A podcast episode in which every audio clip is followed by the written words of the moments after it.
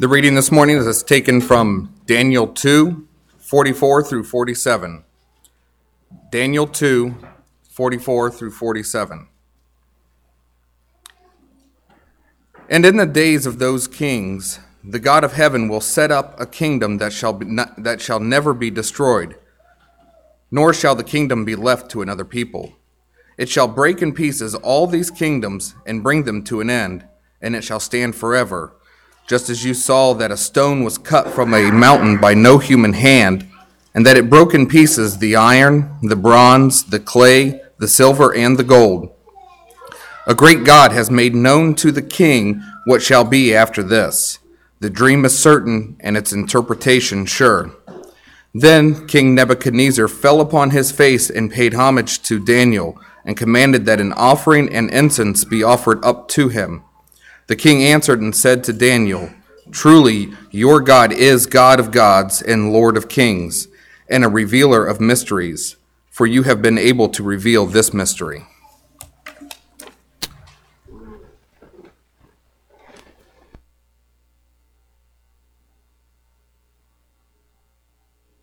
dim these two lights down just a little. They always do. Maybe they're going to get to it, but that'd be good. I've got a couple uh, slides that uh, I hope will uh, function properly today and, and uh, help teach you uh, part of the lesson that I want to give you this morning. And uh, I want you to see those. visual learning, part of the lesson today. Beautiful outside, and it's beautiful inside here with all of you here. I appreciate um, the heartfelt prayers, songs, and and discussion at the Lord's table from all of you. And uh, Donovan, I feel with you when you prayed and said, Lord, I'm just not eloquent with words, but thank you. Amen to that. That's how I got up here. Otherwise, you'd have somebody else standing up here. Just uh, thankful to be able to. Uh, to uh, learn God's word and convey it to you, and that you would work with me. And together we can all build each other up in the most holy faith to go home we talked about, uh, Donovan talked about just, just going to heaven, just getting to heaven. And uh, that's, that's what we're trying to do here. Whenever you, you need to, to refocus, ask yourself the question why, what, what is all this? To go to heaven, to go home. That's the ultimate aim. And so everything we do fits under that umbrella. And building faith gives us assurance, it gives us security in the spirit that we are going to reach our destination. So it's a good place to be this morning. There's no better place. I have a few friends that are out deer hunting, and it would definitely be a, a beautiful morning to be out in a tree and enjoying the sunrise, but this is a better place to be. It just is, and uh, no regrets there. Now, we are in our readings about uh, Daniel, or excuse me, and about, um, yeah, the end of Jeremiah, uh, the reading section was like 36 through 38, 35 through 38, and then we looked at Lamentations, uh, chapter 5, coming into this week, um, and uh, Second Chronicles 36 was part of it. It was a whole smattering, but we got into Daniel 1 and 2 for this coming week's readings.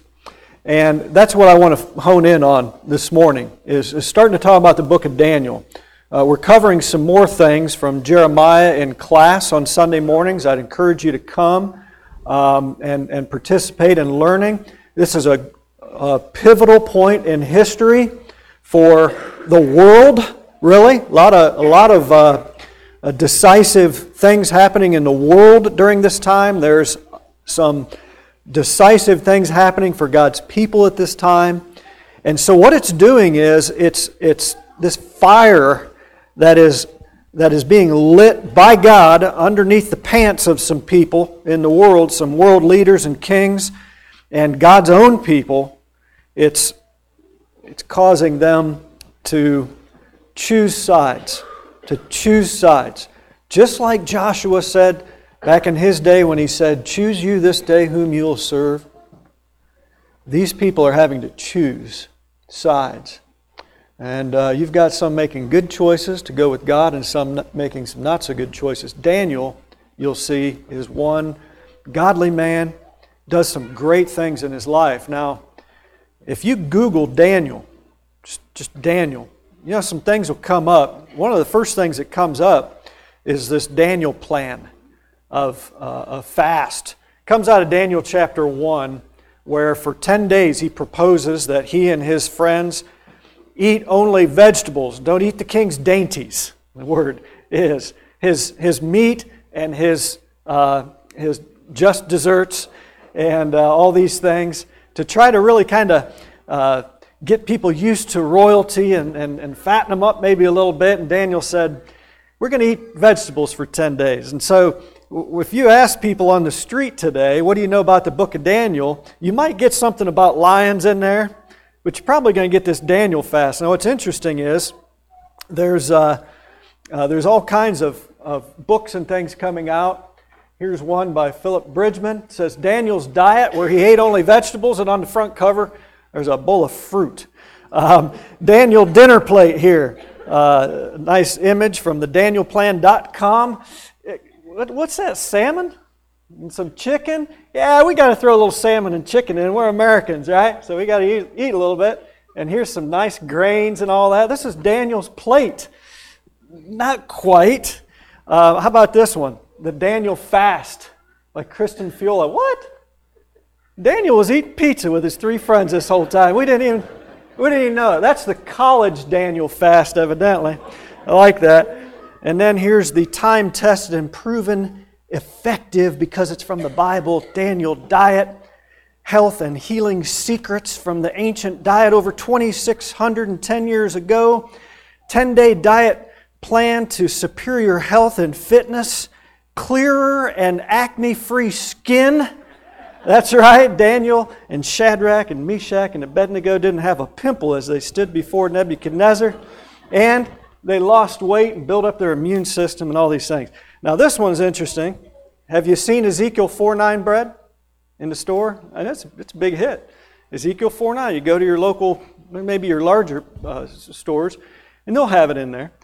And it's all this stuff found in Ezekiel 4 9. The funny thing is, they stopped at Ezekiel 4 9 because the prophecy went, You shall eat this bread, all right, and you shall bake it over a coal of human waste. But they left out the human waste part, and I will too. We'll move on. And, and it, doesn't, it doesn't mark it well, you know, if you say, here's this delicious, healthy bread that's baked over human waste in a hot brick oven. And so we move on. But if this is all we get out of, um, out of these books, why, I think we'll have botched them like a Michigan punter. And, uh, and we may not, we may not uh, get the bigger picture of, uh, of the uh, coming of the Messiah and the message that is being continued on from Genesis chapter 12, where God said to Abraham, You're going to be a blessing to all the families of the earth. So here's a pivotal part of the Bible. Right here we have Daniel is going to reveal a major prophecy that has to do with all the families of the earth. And as Paul said in Romans 2, to the Jews first and then to the Gentiles. And we're going to take a look at this uh, dream in Daniel chapter 2. But isn't it funny how some of the uh, social ethics of the Bible and the prophecies of the Bible are just ridiculous, absurd because they're so antiquated? But yet, if there's a diet plan in there, it must work because it's the wisdom of the ancients. And it's a biblical mystery, biblical recipe here. And it sells like, well, like Ezekiel 4 9 bread. You be the judge. Turn to Daniel chapter 2, and upon reading this, you determine if you think that this prophecy is outdated and antiquated and has nothing to do with us, just not relevant to my life or our times. You be the judge. We are going back in time here when we open up to the Old Testament and to the book of Daniel. Now, we're going to read together the chapter, chapter 2. I think it's important. It's the, it's the basis of the sermon. It's going to take up a, a major part of the time of the sermon, I'm aware. And so I want to involve you in this, and I want you to see some things in your own books that you can draw upon later, maybe in your personal study. It's dated as well. We have the, uh, the dating of it here in the second year of Nebuchadnezzar. which is going to be about 604 ish BC. Second year of this king. Because in the first year, he uh, besieges Jerusalem and carries away the first wave of captives. So here we go. Daniel chapter 2, verse 1. Now, in the second year of Nebuchadnezzar's reign, properly pronounced, it's probably Nebuchadnezzar. But I was raised like most of you saying Nebuchadnezzar. Yeah, all right. We're just going to go with Nebuchadnezzar. Because if I try it the other way, it's going to, it's going to be bad. It's going to be bad. Second year of Nebuchadnezzar's reign, he had dreams. And his spirit was so troubled that his sleep left him. Then the king gave the command to call the magicians, the astrologers, the sorcerers, and the Chaldeans to tell the king his dreams. So they came and stood before the king. And the king said to them, I have had a dream, and my spirit is anxious to know the dream. Then the Chaldeans spoke to the king in Aramaic, O king, live forever. Tell your servants the dream, and we'll give the interpretation. the king answered and said to the Chaldeans, My decision is firm. If you do not make known the dream to me and its interpretation, you shall be cut in pieces, and your houses shall be made an ash heap, an ash heap. However, if you tell the dream and its interpretation, you shall receive from me gifts, rewards, and great honor. Therefore, tell me the dream and its interpretation. Oh, this is a great uh, commentary on his character at this point. Do you think? Pretty sharp guy, but if you don't do what I say, I'm going to cut you in pieces and burn your house down. That's the kind of guy we're looking at here until the Lord gets a hold of him. They answered again and said, Let the king tell his servants the dream, and we'll give its interpretation. The king answered and said, I know for certain that you would gain time, because you see that my decision is firm. If you do not make known the dream to me, there's only one decree for you. For you have agreed to speak lying and corrupt words before me till the time has changed. Therefore, tell me the dream, and I shall know that you can give me its interpretation. The Chaldeans answered the king and said, There's not a man on earth who can tell the king the matter. Therefore, no king, lord, or ruler has ever asked such things of any magician or astrologer or Chaldean. It's a difficult thing that the king requests, and there's no other who can tell it to the king except the gods, huh. whose, whose dwelling is not with flesh. Well, they got something going here. For this reason, the king was angry and very furious, and gave the command to destroy all the wise men of Babylon. So the decree went out, and they began killing the wise men, and they sought Daniel and his companions to kill them. Then, with counsel and wisdom, Daniel answered Arioch, the captain of the king's guard, who had gone out to kill the wise men of Babylon. He answered and said to Arioch, the king's captain, Why is the decree from the king so urgent? Then Arioch made the decision known to Daniel. See, he didn't know what had happened yet. So Daniel went in and asked the king to give him time, that he might tell the king the interpretation. Then Daniel went to his house and made the decision known to Hananiah, Mishael, and Azariah, his companions. That's Shadrach, Meshach, and Abednego. That they might seek mercies from the God of heaven concerning this secret, so that Daniel and his companions might not perish with the rest of the wise men of, of Babylon. Then the secret was revealed to Daniel in a night vision. So Daniel blessed the God of heaven. Daniel answered and he said, Blessed be the name of God forever and ever, for wisdom and might are his. And he changes the times and the seasons. He removes kings and raises up kings. He gives knowledge, he gives wisdom to the wise and knowledge to those who have understanding. He reveals deep and secret things. He knows what's in the darkness, and light dwells with him. I thank you and praise you, O God of my fathers you have given me wisdom and might, and have now made known to me what we have asked of you, for you have made known to us the king's demand. Therefore Daniel went to Arioch, whom the king had appointed to destroy the wise men of Babylon. He went and said thus to him Do not destroy the wise men of Babylon. Take me before the king, and I'll tell the king the interpretation. Then Arioch quickly brought Daniel before the king and said thus to him I've found a man of the captives of Judah who will make known to the king the interpretation. The king answered and said to Daniel, whose name was Belteshazzar, Are you able to make known to me the dream which I have seen and its interpretation? Daniel answered in the presence of the king and said, The secret which the king has demanded, the wise men, the astrologers, the magicians, and the soothsayers cannot declare to the king. But there is a God in heaven who reveals secrets. And he has made known to King Nebuchadnezzar what will be in the latter days. Your dream and the visions of your head upon your bed were these. As for you, O king, thoughts came to your mind while on your bed about what would come to pass after this. And he who reveals secrets has made known to you what will be. But as for me, this secret has not been revealed to me because I have more wisdom than anyone living, but for our sakes, who make known the interpretation to the king, and that you may know the thoughts of your heart.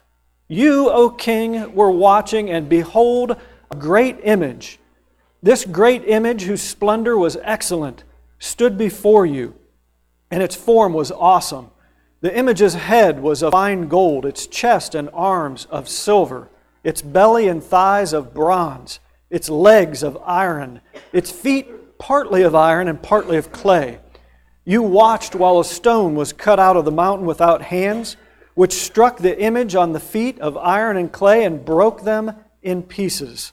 Then the iron, the clay, the bronze, the silver, and the gold were crushed together and became like chaff from the summer uh, threshing floors. The wind carried them away, so that no trace of them was found, and the stone that struck the image became a great mountain and filled the whole earth. This is the dream. Now we will tell the interpretation of it before the king. Can you picture Nebuchadnezzar's face at this point? About the time he said there was a great image, I think his jaw probably hit the floor, don't you? He's asking himself, Did I tell anybody what I dreamt? Is this cheating somehow? He knew he hadn't. So Daniel goes on in verse 37 now to tell him what it means. You, O king, are a king of kings, for the God of heaven has given you a kingdom, power, strength, and glory.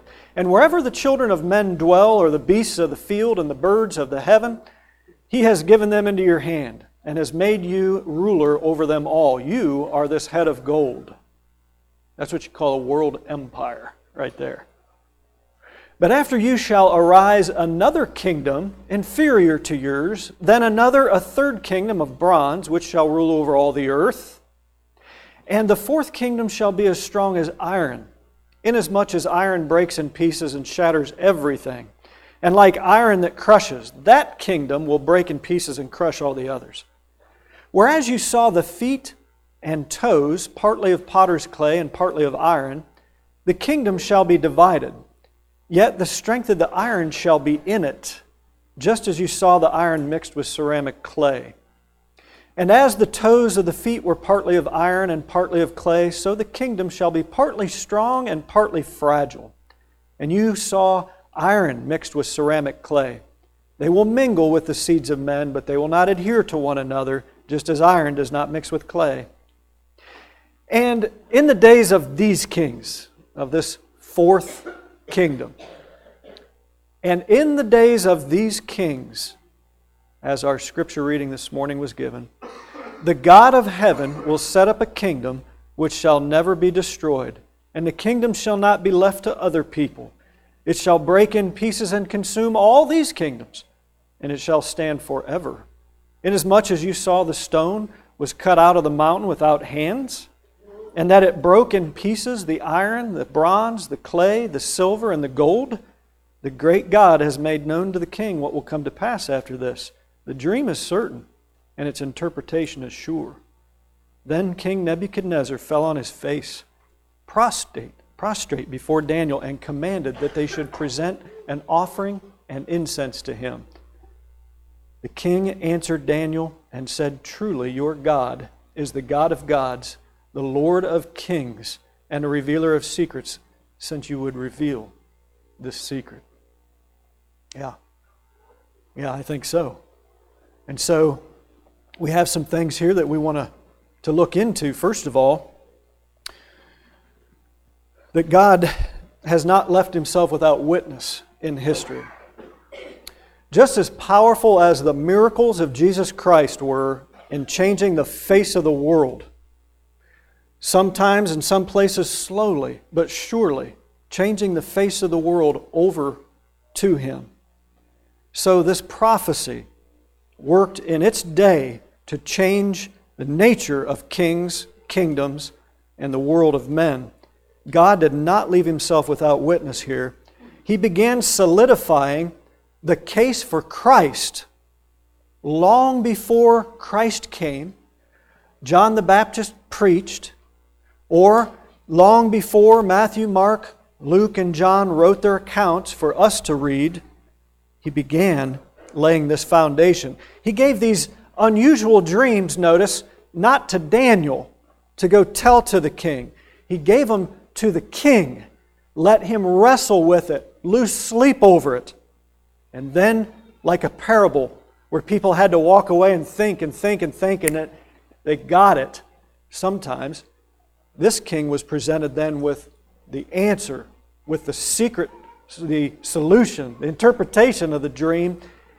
And by then he was ready to accept the meaning of it. At first, he handled things in his usual manner. He called the wise men. Who would be the magicians and the astrologers and the sorcerers and soothsayers? People who, and I'll say this boldly in our day and age, people who are looking to other powers for their guidance that does not come from Scripture. Astrology, all these things, the newspaper still puts them out, are other sources than God's concerning the present times, concerning the future. These are things God puts to shame. Let's be sure we're not caught up in those things. But here he calls uh, all of these people in and says, Look, I know you're a bunch of liars and you basically tell me what I want to hear, but you're going to tell me the dream first and then the interpretation because I want the truth. This is really a vivid dream and I need to know what it means, and I don't want to hear any of your lies. So if you don't tell me the dream and the interpretation, I'm going to do away with you. Okay. So they slyly replied, Well, O king, um, no man can do this. As if to say, You do realize you're being unreasonable? You're being unreasonable here? Only the gods can do this. So everybody's right where God wants them to be when Daniel steps into the picture. Nebuchadnezzar is demanding truth. The astrologers and sorcerers and magicians are exposed and on trial, and they're going to find out the truth too.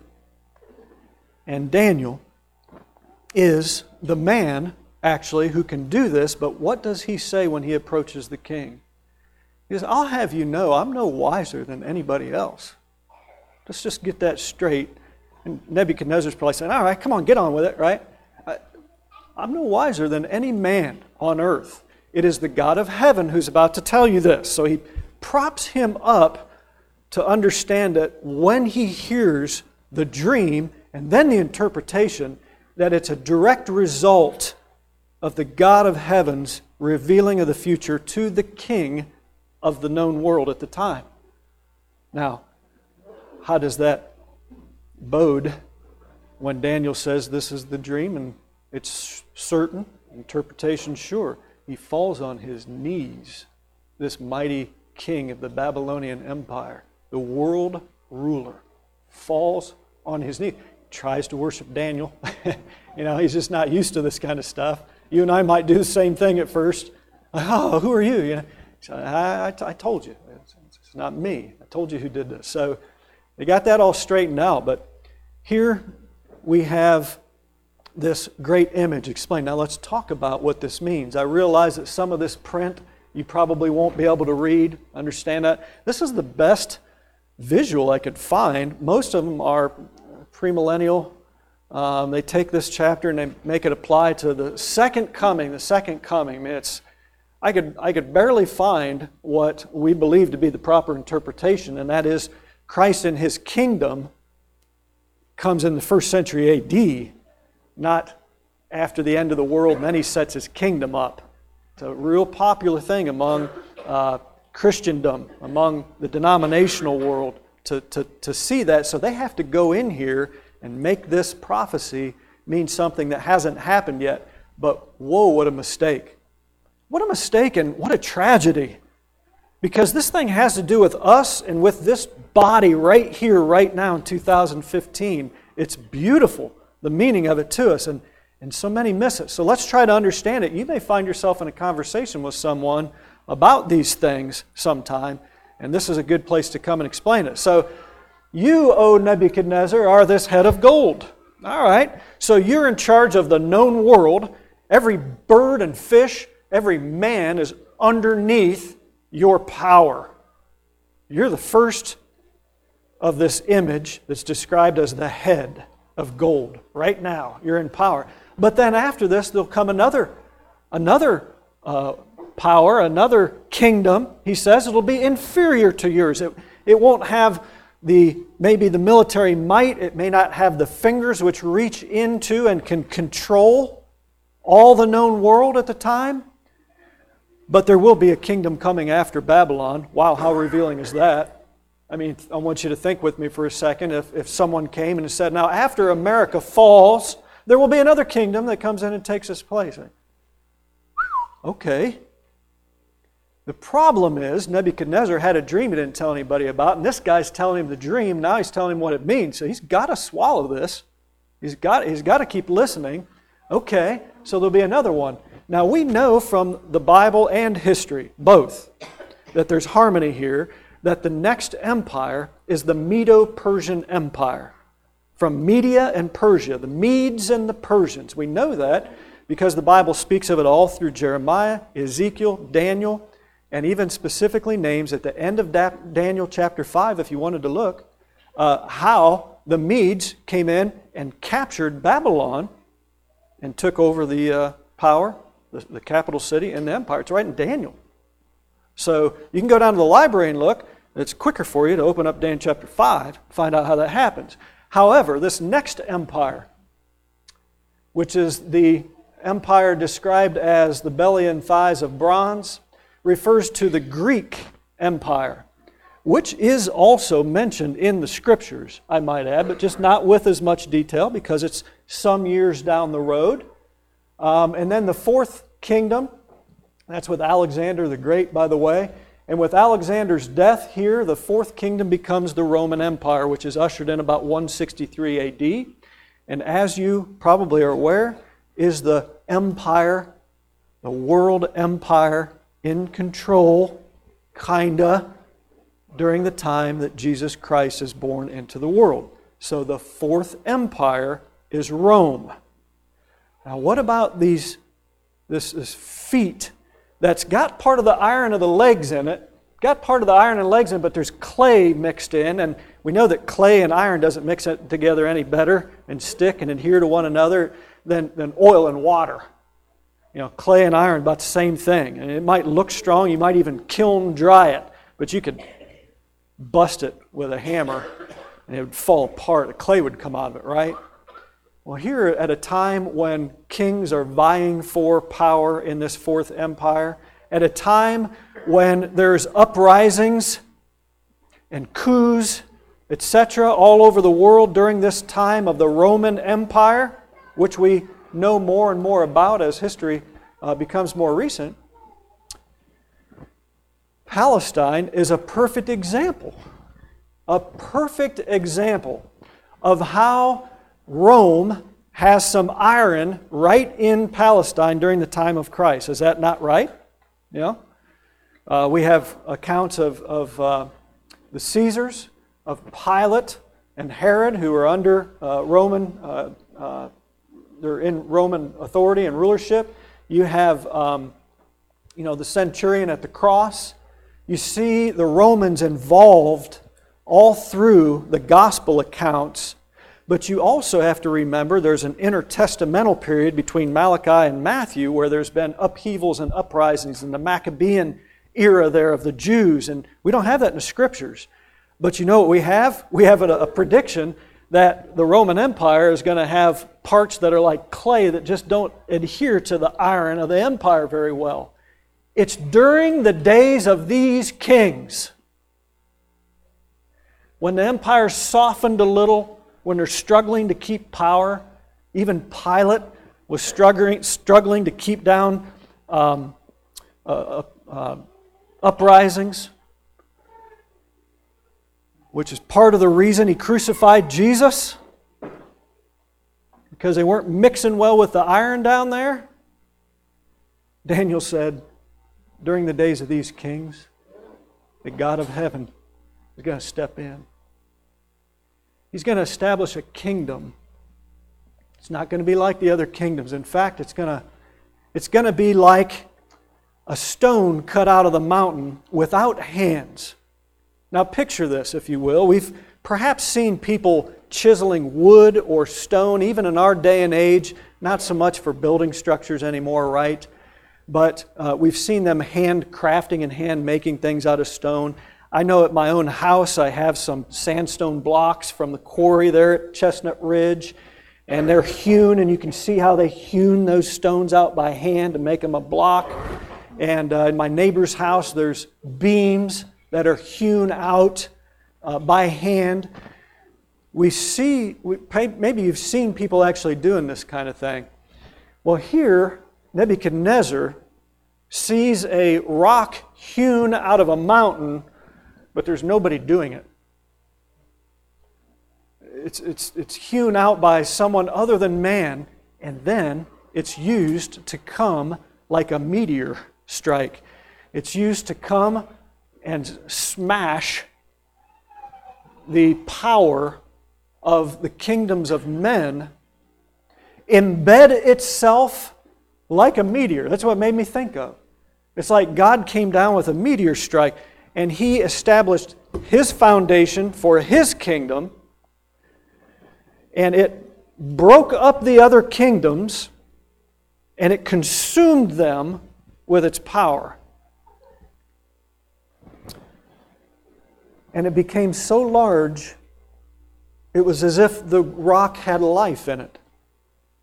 It was as if the rock was living, and it grew and became a mighty mountain in the world. Wow. A living stone. That's interesting, isn't it? And so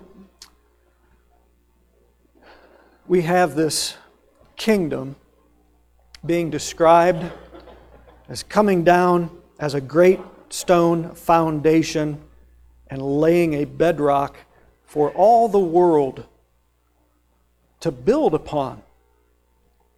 Matthew chapter 7, verse 21. Therefore, whoever hears these sayings of mine, I will liken him to a wise man who built his house on the rock. And the rain descended, and the floods came, and the winds blew and beat on that house, and it did not fall, for it was founded on the rock. But everyone who hears these sayings of mine and does not do them be like a foolish man who built his house on the sand. And the rain descended, and the floods came, and the winds blew and beat on that house, and it fell, and great was its fall. But wherever men are, Jesus implies here, there's a rock that you can build upon. Whoever, whoever believes in him shall not perish but be saved. Whoever builds his house on the rock that is provided for you shall build his life on something and it will never be destroyed. Isn't that interesting? Whoever means everybody in the world, Jesus. Yeah, that's the rock that Daniel talked about. It's right here in America. It's right here for you to build upon. Jesus Christ is that foundational stone. He tripped up the Jews who were unwilling to believe and accept him. But to those who, like me, maybe are a little more simple minded and who just have to step back and try to soak all this in, it sure makes a lot of sense that this prophecy is talking specifically about the church, about the church's king, and how men would enter into this kingdom is even foretold us. For example, just like in Daniel, a stone grew and filled the whole earth and became a, a great mountain, and God set his kingdom upon it. Jesus said, Who do men say that I am? disciples answered. Some said Elijah, John the Baptist, one of the prophets. But who do you say that I am? Peter spoke up. You're the Christ, the Son of the living God. He said, Blessed are you, Simon, son of Jonah, for flesh and blood has not revealed these things to you, but my Father in heaven. From Daniel chapter 2. But my Father in heaven has revealed this to you. And he said, I also say to you that you are Peter. Different word, meaning a small stone or pebble. Different word. On this rock, bedrock, foundational stone in the Greek, not a pebble like Peter, Petra, on this rock, this rock, that is, that you said it, that I'm the Christ, the Son of the living God, I will build my church, that's you and me, and Hades will not prevail against it. It's going to be a kingdom that shall never be destroyed. And I'll give you the keys to it. I'll give you the keys to it. Wow, really? Uh, how are you going to do that? Well, you're actually holding them. And I'm going to give you a little bit of help, he goes on to say, especially through the book of John in chapters 13 through 16. The Holy Spirit is going to come. He's going to guide you into all truth. He's going to remind you what I told you too. And so when we come to Acts chapter 2 on the day of Pentecost, after Jesus has died and been buried and has risen from the dead, the Holy Spirit comes to these apostles and they begin to preach to each one who is in town from all of these various countries that speak different languages. And when they tell them about the death, burial, and resurrection of Jesus, it's like inserting the key and turning and unlocking a door that's been closed until this point, swinging it open and saying, God said you can come in. But you need to repent. You need to be baptized if you so have a heart that you believe. You need to undergo, Paul said, your own death, burial, and resurrection, Romans chapter 6, so that you can enter into the door who is Christ, and in through the door, and through which door no one can enter heaven without entering into this door. So all of these things come together can you see how the New Testament is built upon this prophecy of Daniel chapter 2? I mean, this is a foundational stone in your Bible.